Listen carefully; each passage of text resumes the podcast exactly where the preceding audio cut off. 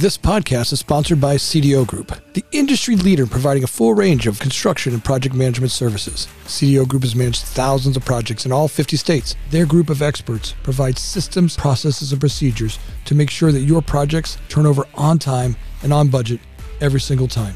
With over 24 years of experience, CDO Group is the industry's leader in construction management and general contracting services. To find them, go to cdogroup.com. Hi, and welcome to the Future of Development podcast. My name's Anthony Montague, and I'm here to inspire people to find amazing careers in the construction development world. If you like our podcast, please make sure you hit the subscribe button down below. If you really like our podcast, make sure you hit the little bell. Hi, and welcome to the Future Development Podcast. I'm your host, Anthony Montague, and today I am joined by the one and only, the architectural genius, Dave Alpert. Today, he's going to show off his brand new product that's really dynamic. It really helps paint the picture between the architectural design and the customer, really bringing them into a 3D augmented reality of the project, overlaying it on the job site, and really being able to see what the project's going to look like in a completed format. This product is legendary. When first time I saw it, I got giddy inside. Help me welcome Dave Alpert to the show. Dave, welcome to the show. I'm excited. You know, our pre our pre-show conversations were really joyous. I uh, we went down lots of different cool paths, and today I'm really excited for our audience to get to know you and uh, your path uh, with Magic Leap and how you got here. It, it's a neat story. You know, thanks thanks for coming on the show. Thank you, thank you. I really enjoyed talking with you. That's awesome. So, so as you got into, uh, you know, finding out uh, about uh, augmented reality, right? Really getting to here, I thought it was kind of fun when we talked a little bit about the difference between uh, virtual reality versus augmented reality. You want to kind of walk through that a little bit for the audience? Okay. Well, um, most people are familiar with virtual reality, and sometimes there's a little bit of confusion about the difference between virtual reality and augmented reality. So, virtual reality basically is you are isolated from your immediate surroundings and you are immersed someplace else. It could be a beach somewhere. And the reason why you need to be completely immersed and, and isolated is because there's no beach in front of you. Augmented reality incorporates everything that you're seeing. You're still seeing through the lens of the headset or the glasses but you are also seeing another layer of digital information, which relates to what you're seeing in the background. Now, that could be textual information for training purposes or something like that. But for us in the design and construction industry, because I am an architect, the benefit of augmented reality is that you're seeing the existing context for the design, whether it's an empty lot or whether it's uh, an interior space. It gives you all the information you need on what's there already without having to replicate any of it. In VR, you would have to replicate all of that more or less accurately, which creates problems because you need to have an accurate understanding of the existing conditions. You know, it's really funny when uh, when we talk to clients and we talk about here's what we're going to do and we show them a set of plans. You know how many times have i sat down with a client and, and, and they look at a set of plans and like yeah i get it i get it i get it i get it i get it. And then we're about 80% done with the project and they walk through and they're like yeah that doesn't work and this doesn't work and i need to move this over there. And you know the the just the tireless work that our teams go through uh, because you know at, at, the table looking at a 2d set of drawings uh, they mm-hmm. had one vision of it when we got to the physical world and we got to a point where they could really see it, you know, drywall was up, we started putting some finishes on. All of a sudden, they start to notice, well, where am I going to put my vacuum cleaner? Oh, and how am I going to open that drawer? And you know, the, the little nuances of a project that uh, they're, you know they're going to have to operate it for the next 20 years. Now they're going, hey, before you're finished, I might want you to make these changes. What's the cost and impact to that on our whole building environment? Oh, that's a really interesting question. Um, well, you may know that McKinsey, the consulting company, recently did a study about the construction industry because there was growing concern that the construction industry was becoming less efficient over time, whereas all the other, other industries were increasing in efficiency. So, like, why was this? What was happening? And one of the things they determined was that 9% of construction is rework. That means something has been torn down before the project can be delivered. And that's a huge waste and has huge impact on society as well as construction costs. So it's really important for people to be understand to be able to understand what's being built before it's built. And there's a communication gap there. You mentioned the drawings. Everybody does absolutely their best. As an architect, I really, really ask my clients a million questions and try to do the best for them. And still, sometimes the client doesn't know how to articulate what they need. Sometimes it's too difficult to draw it out of them. But when they see something in three dimensions built, they know whether it's right or wrong for them. So, what happens to those problems? And let's go back to the 9% rework. Most problems don't get corrected because it's too expensive to change them. There's always a, a, a cost benefit analysis. Okay, this isn't working, but you know maybe I'll just live with it. And so the 9% is really just the tip of the iceberg. And the fact is, so much of what is built and delivered is not really satisfactory from an operational and a quality standpoint. That, that's right. You know, the uh, think about that. That nine percent of all the work that we do is mm-hmm. rework, right? When you, when you think about that, you know, uh, you know, being in an industry, you know, I've often laughed that, uh, uh, you know, when we were building Boston Markets, you know, 30 years ago, I, I, I said we built that Boston Markets in the Coliseum in a very similar way, right? We, we took very heavy things, we dragged them over to a spot, we banged on them a little bit, and we said, look, here you go. And, you know, the, the process, the thinking, the logic wasn't much different. You know, my, my bet is that, uh, you know, we, we've, we've had very intelligent people doing it because just the process alone uh, in our business isn't very effective, right? We we've set the system up for a little bit of failure from the from the very beginning. You know, the way that we the way that we work on a project, the way we look at a project, in its it, the development, there is some inherent problems. You know, the and I believe it really does start from you know when we talk about you know our, our, our architectural agreement, right, or, or understanding the client we don't mm-hmm. spend the amount of time or the the effort and, oft, and oftentimes it's budgetary constraints right we we we go off on a on a practice that says figure this out. Well, you're an architect, you can figure it out. And really takes a lot, a lot of communication. You know, uh, uh, spend the time to develop the set of plans that you're going to need to operate for the next 20 years. So if it takes you another couple of weeks to get a set of drawings done, or it takes you, you know, a little bit more money to get that done, spend the money there because that that impact dramatically changes the whole upstream uh, process and, and the way that we right.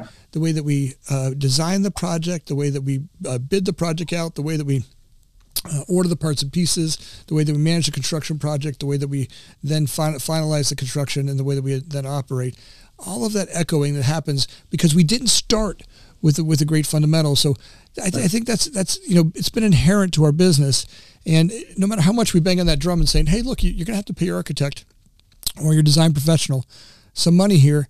You know, the problem is a lot of times those deals aren't fully baked yet. We've got develop, you know, the development world came about. It was different when me as an owner took a piece of property and I was designing it for myself. Well, all of a sudden, developers came into the world and said, "Well, I'm going to design this as a spec project, and we'll rent it out while we're building it." So it's all on the on the come. They, they don't they don't have the they don't know the infrastructure yet or the value of the deal yet. They're still figuring it out as they fly. Which ultimately, hey, they're making it they're making a development deal happen. But in right. that inherency, that that's got uh, uh, some intuitive problems uh, to it. It sounds like a startup. Yeah, right, right, right.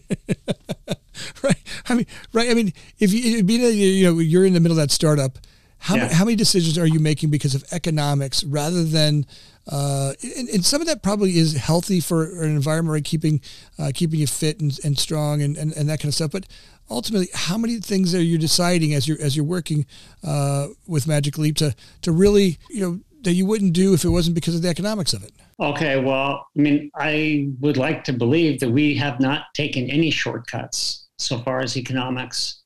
Um, we're taking very long view.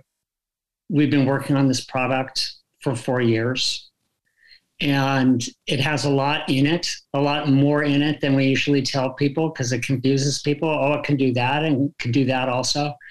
So um, we generally limit our message to the core functionality, which is to convert building information models into full scale virtual models on site that you can walk around and walk through and fully understand the design without the abstraction of drawings. So, so let, me just, explain that just a little bit more. So your your your software takes the BIM model and it takes it and actually overlays it. So you're looking through a set of glasses, and in that set of glasses, you're, you're looking at the BIM model layered on top of the building. So you you can touch all the walls, floors, and everything with your hand, and you're seeing that. But at the same time, you're seeing the drawing, and you're you're you're, you're seeing the design uh, there, and and uh, not not on paper, but you're actually seeing a 3D model of it live. Exactly, exactly. And most people we demonstrate this to have never imagined this before, and they've certainly never experienced it before. And that's an awesome experience that we have each time. That um, experience of discovery and delight that people have with it, and that's important also in terms of the commitment and the buy-in from our customers to get them really, really excited, as opposed to like kind of wary and apprehensive. I kind of get it, I kind of don't, and this is costing a lot of money, and I'm not sure how it's going to work out. Well, I think that that's one of the problems is that our customers don't want to sound foolish or, or not not educated, and they they're kind of like, yeah, uh huh, uh huh, uh huh.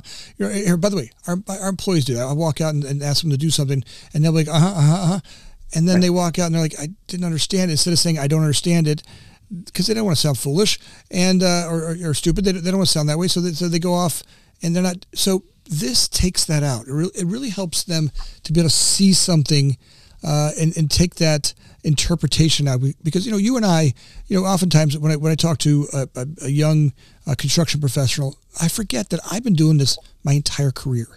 I'm at you know I, you know it's like a baseball player seeing seeing a, a fast pitch come by you know, yeah. you know, first time I saw, you know, you ever go to batting cages and you crank that thing up to high, that thing comes by.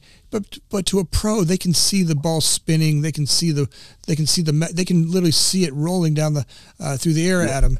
Uh, much different as you know as we do this in, in, our work. We've been doing this for you know you, you've been doing this for a long time, and you've got some great experience. So it, it helps bridge that gap? I, I can't um, remember what the saying is about you have to spend 20,000 hours to be an expert or something like that. What is it? I don't know what it is. 10,000 10, 10, hours, 10,000 hours. Okay. Yeah. So I spent 200,000 hours doing this. Right, right, right. It's, it's, I mean, architects work long hours, and I've worked a lot of years.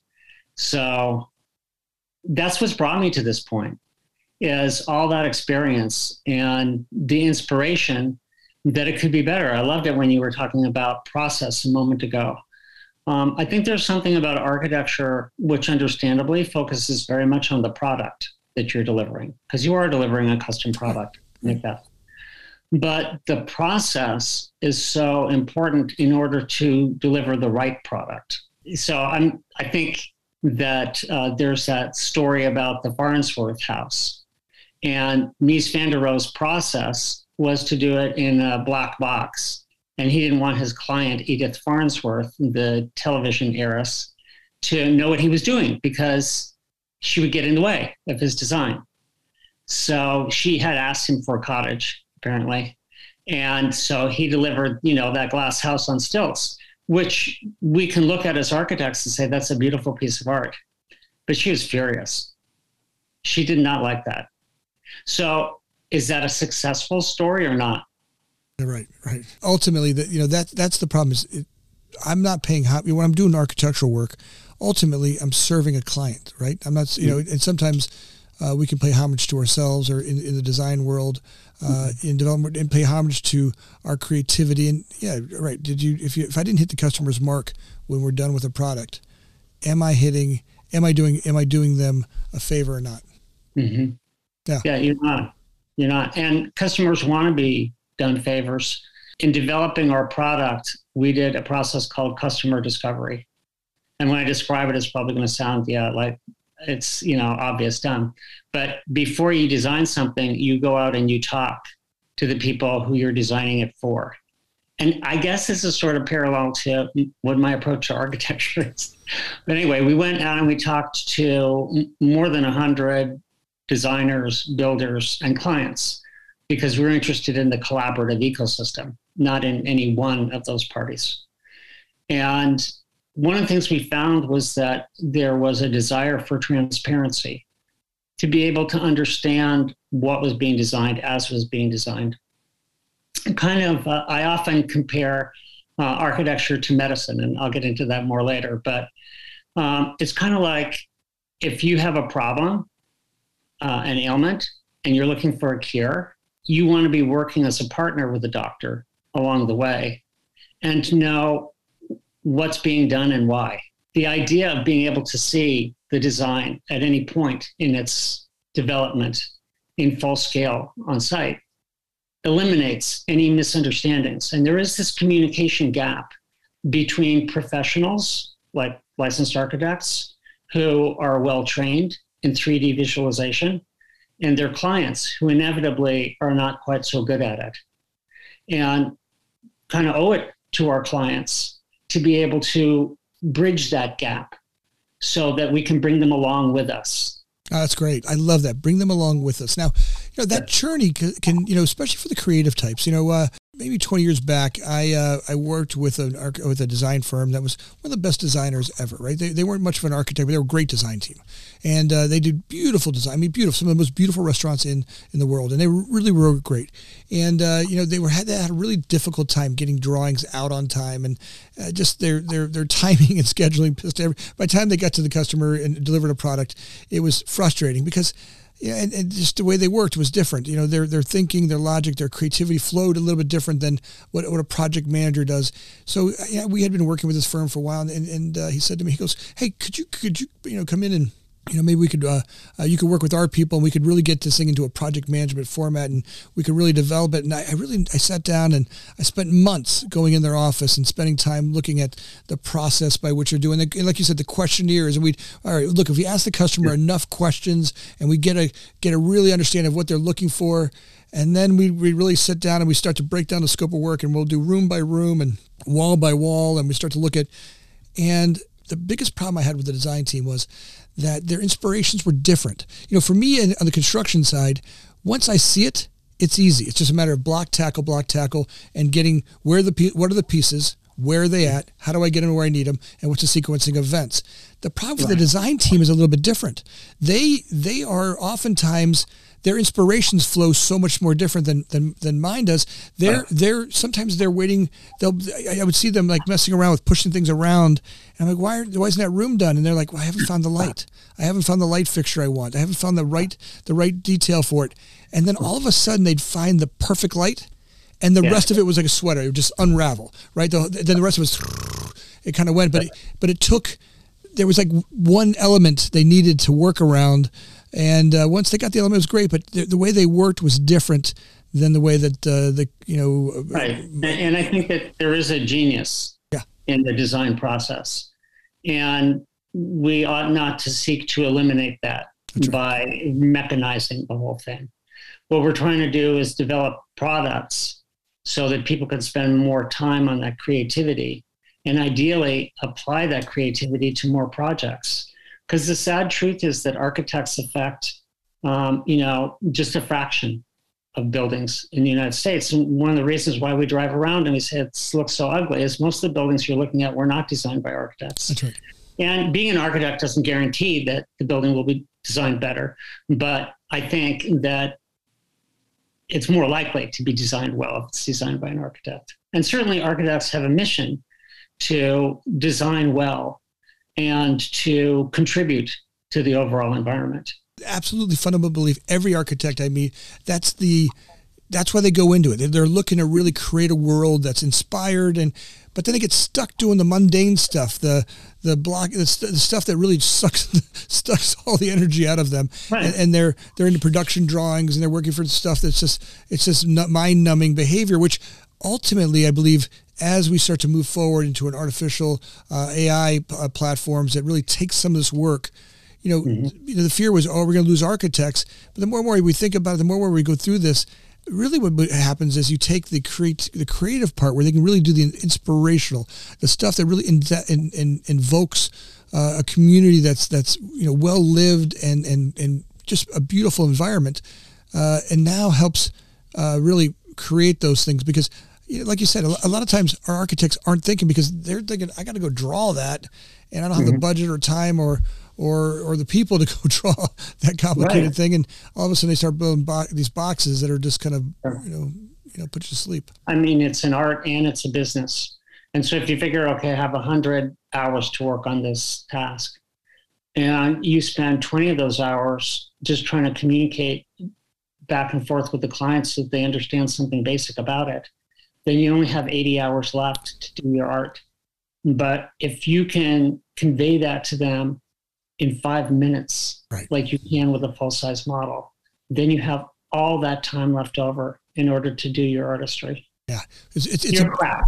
I guess I should. Sorry, it, it, it's a beautiful model. It's a beautiful dream. A, that, that vision of what you do, it really is. It is beauty. It's it's beautiful to watch. You know, uh, the first time I uh, Erica comes in and says, "Look, you got to check out this group," and uh, I'm like, "Oh, great!" I, I, get on. I get on your website and to watch uh, your teams walk through a space. And and by the way, it really does uh, it, it, does make sense for uh, my audience. I will put the link down below here for everybody to log in uh, and check out uh, uh, Dave's website. It's it's really cool that you're putting VR headsets on and you're walking through a space and you're seeing the finishes, the tables, the chairs. You're seeing the actual design of the work in the raw space. So you're, you're walking through a raw space, but you're seeing the finished product, and and uh, right. it, it, it, takes away the ambiguity of of what's happening there, and you can really see the relationship between the walkways, the pathways, the design, uh, you know, the, the, the different components of it, and and really really see as we continue to develop how this gets so much more robust. Well, that's very generous of you. And just as a reminder, they're AR headsets. Oh, sorry, did I say VR?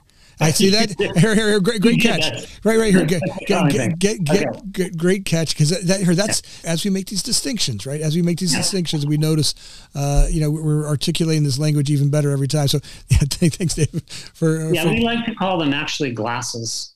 Nice. I mean, uh, they're getting lighter and lighter. Like working with Magic Leap, we've already had the opportunity to use the Magic Leap 2, which is coming out in 2022 and they just get better and better. It's um, I can't remember what percentage. I, I think it's twenty percent lighter, and you have about fifty percent more field of view.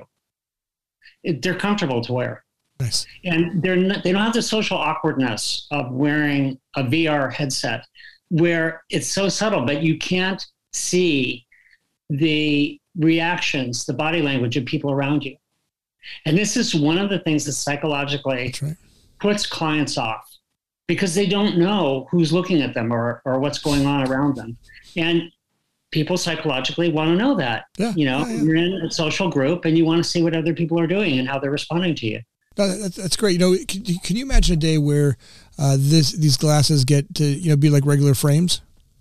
Oh yeah, yeah. That's happening very quickly. Now, of course, it's easier to put it in a frame if it's only carrying a light load of data.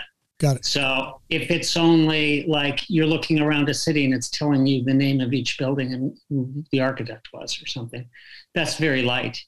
But once you are, you know, standing on the edge of a site and you're looking at a million square foot complex, then you have to wear something that has more data capacity.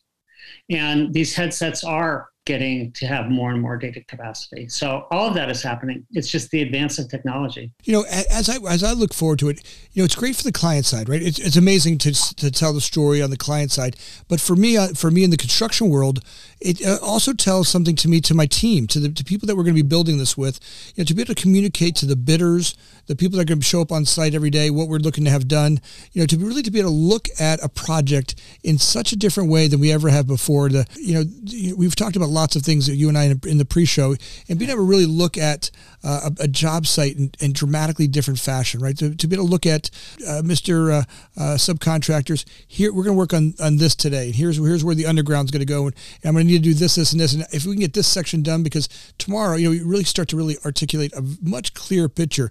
You know, uh, we were, we did a little example the other day.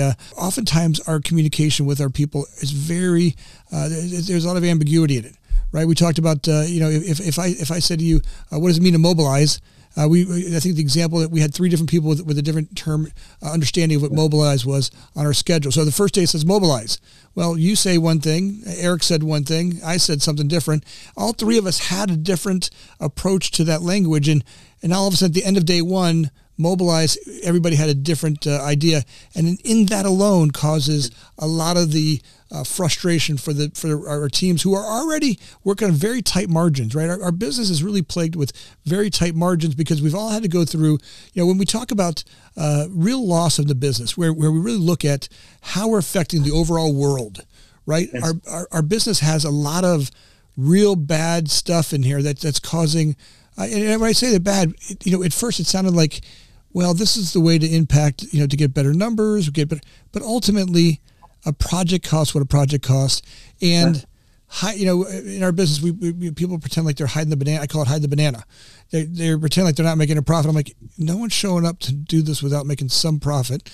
Now, what's fair and what's reasonable? I think that's where the partnership between the teams becomes a little clear. But when you ask me to bid against eight other people and it costs my team, you know, $5,000 to bid your project and, sure. you know, seven of us didn't win the project and, you know, times $5,000, there's $35,000 worth of waste in just labor, right? right. And, and, hours and cost to each of those organizations. Now, somewhere the, the number eight uh, you know, he bid it for a price that uh, was a lot cheaper than the other people because we're on this bid bid war.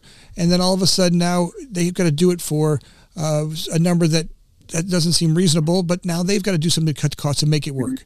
Now, ultimately, what ends up happening it impacts or uh, delays or if there's real impact and cost to the overall development of a project. And and I really do believe that as we look at this way of operating, it's kind of passe that building partnerships with teams of people, you know, the best relationships we have with clients, you know, we've done hundreds of projects for them and the relationship we have is one of trust. We don't go bite the mouth, the hand that feeds us and they feed us, they feed us great work and we, mm-hmm. and, and they can trust that the price that we give them is reasonable. It's fair.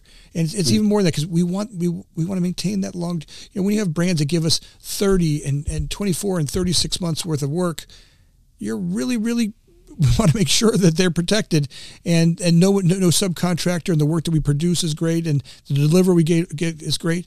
It's different than uh, some of the brands that are out there that you know you're out there trying to compete with, with so many people that somewhere uh, that affects the it, you know that that's how they operate in the world.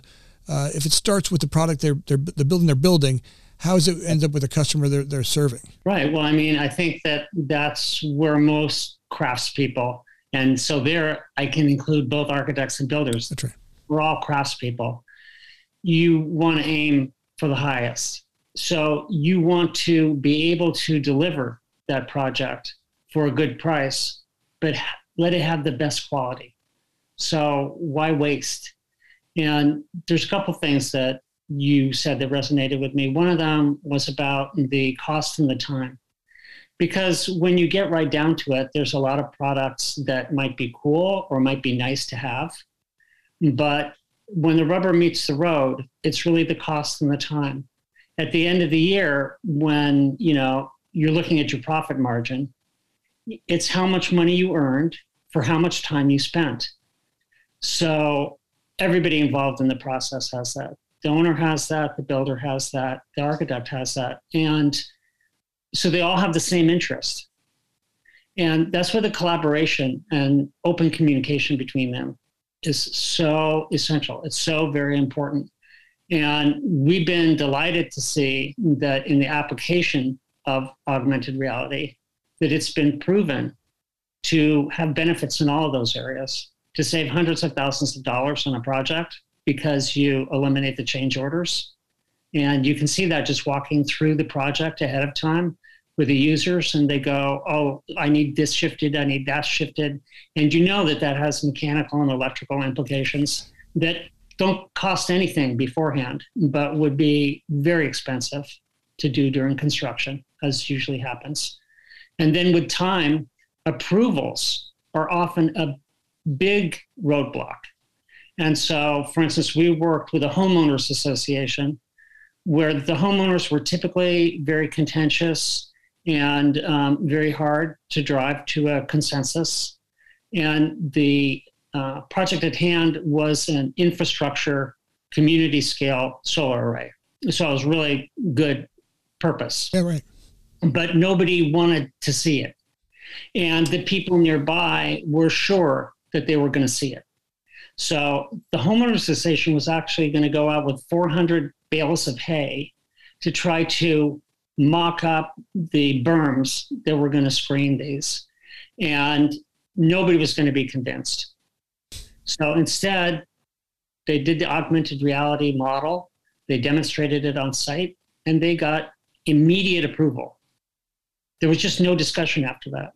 It's just like, okay, this is what it is. There's no bullshit here.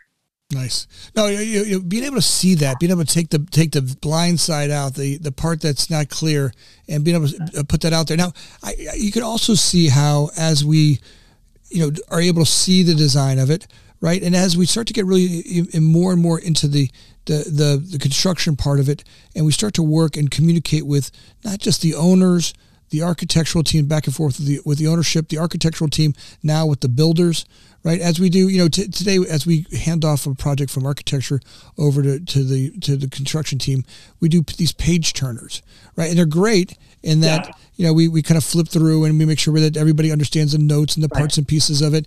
And when we do it really really well, we, we catch a lot of stuff. But imagine now that we now we, now we take your uh, AR glasses and now we're lo- really looking at and walking through a job site going all right, just notice that we're going to have this uh, uh, shut-off valve here. Just want to make sure we put it here because I want that ceiling tile to lie up. When we do it to layer two, I'll be able to see that ceiling tile that lies up, lines up with that, and really brings a lot of, you know, the the, the relationship to things a lot clearer, the, the the component pieces a lot clearer, and just just makes it a lot more intuitive for the teams to see it and uh, to really, you know, like I said, a construction, our, the teams that build them, once we see and understand it, building it is what we do, right? They're they're pros at building it. It just it's really you know when nine percent of our work gets ripped out or redone, yeah. it gets defeating, it gets uh, exhausting, and and then it, there's this uh, frustration because we've worked real hard on a project. We get to the very end of a project, our people are exhausted, and now everybody wants to make all these changes, and you're like, man, I'm just trying to get to the end of my contract, and right. uh, you know, there's value and all kinds of other things that get stuck in there, and and it, it everybody gets frustrated. The the sub, the the tradesmen, the the companies that run them, uh, the, the people that hired them and, and, and the owner. So uh, that frustration level is really, uh, you know, the more that we clear it up, you know, the, the more we can really start to, um, one, make our, our business go much, much faster. You know, we're always searching to build things here. For me, getting teams in and out of a project, uh, you know, is what I notice about construction over the last, uh, over my career of building these, building things is that there's so many, we're mired in inefficiencies and a lot of it is that uh, teams show up, the projects aren't ready. The, the there's all kinds of confusion between uh, the handoffs or, or, starting and finishing of projects, and, and, the more that we can clear that up, right, where uh, a subcontractor knows exactly when to show up, and then the work they're going to do, can, they can get it all done at one in, in a proper amount of time. The the go backs, the half finished, the all the stuff that really affects their profitability, uh, yeah. and the timing of the project, right? If, if, most of our projects, if you look at them, you know, from 6 a.m. to 2 p.m., you know, there's asses and elbows. They're they're rocking, right? There's there's all kinds of great stuff happening out there. Yeah. But then you go from 2 p.m. or 3 p.m. to to 6 a.m. It's a ghost town. Mm. And and we're trying to jam more people on a job site, which makes it more unsafe. And with the tools that you've created, now we can start to see a job saying, go, great you don't need to be here. You don't need to be here with everybody else. You, you and your team could be here. And I just, I need this section done. And they can mm-hmm. articulate that on a, on a, on a, uh, you know, an augmented reality uh, frame and go, mm-hmm. look, if you guys can get this soffit put up there tomorrow, yeah. I got to make sure that sprinkler line gets up in there and, and that'll be the sequencing of, of events. Yeah. There's so many things that, you know, that I feel like would be helpful to clarify. One of them is, am I correct that the audience is largely in construction rather than design? Mo, you, you have a combination of both. We have a combination okay. of both. So, um, our vision for construction in the future is that there will be much less measurement done in the field. And everything will actually be placed as it's seen directly in front of the tradesman in three dimensions. Nice. So you're not dimensioning, okay, where's this thermostat going to go or something, or where are we going to put this hanger in for the HVAC duct? It's there. You're not measuring anything. You're just putting it where you see it. Nice. And um, that's a huge revolution. Huge. Another thing that I wanted to clarify is a lot of people feel like um, what we hear often is that augmented reality is a thing of the future, but it's really here today. And anybody doing it today gets a huge competitive advantage. And it doesn't cost very much. People often assume, okay, this costs a lot.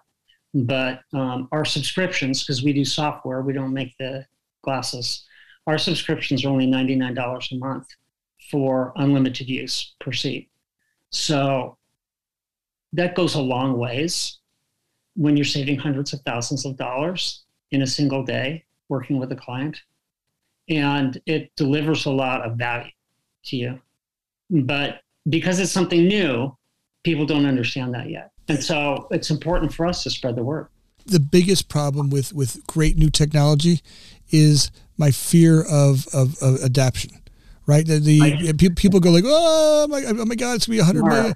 Right. By the way, and how many times in our past have I done something that didn't work? And you know, yeah. our business. That's one of the reasons why everything's so kind of boring is that you know we kind of build the same thing over and over again because we know it works, and then you know, and we're all wondering.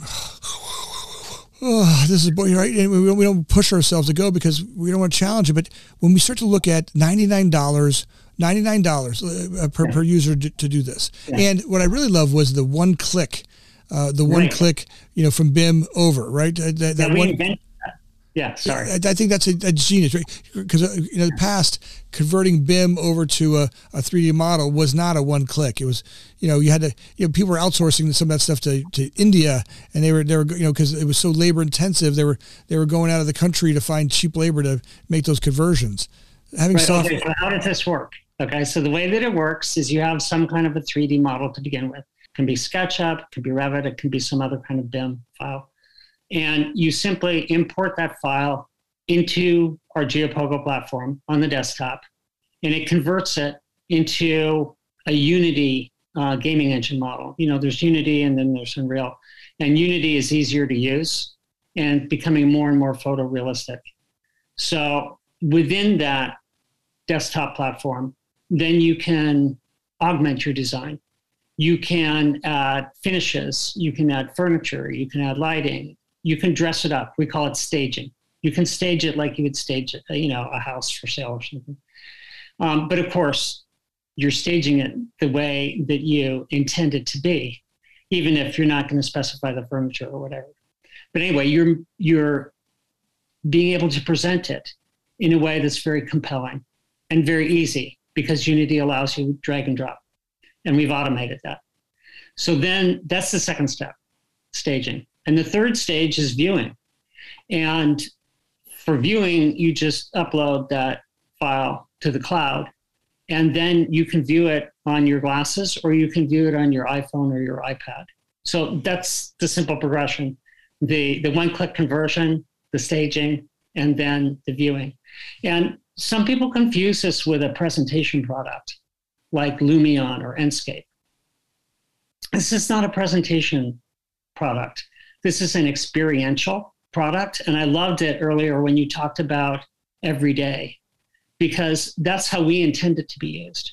We intend it to be used as a communication tool, the same way you do written communication with Word, or you do complex schedule communication with a uh, a spreadsheet. To use it every day means in picture you're having a meeting once a week with your client and you're presenting the design. And you want to let them know, say, what an exam room is going to look like in a hospital. You, they can experience it. You can have that exam room there in the conference room. You don't have to be on site. You're just communicating everything in 3D all the time.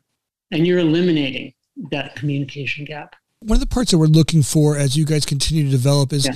the, the, the, the back side of that. So now we communicate with the team, the look of it.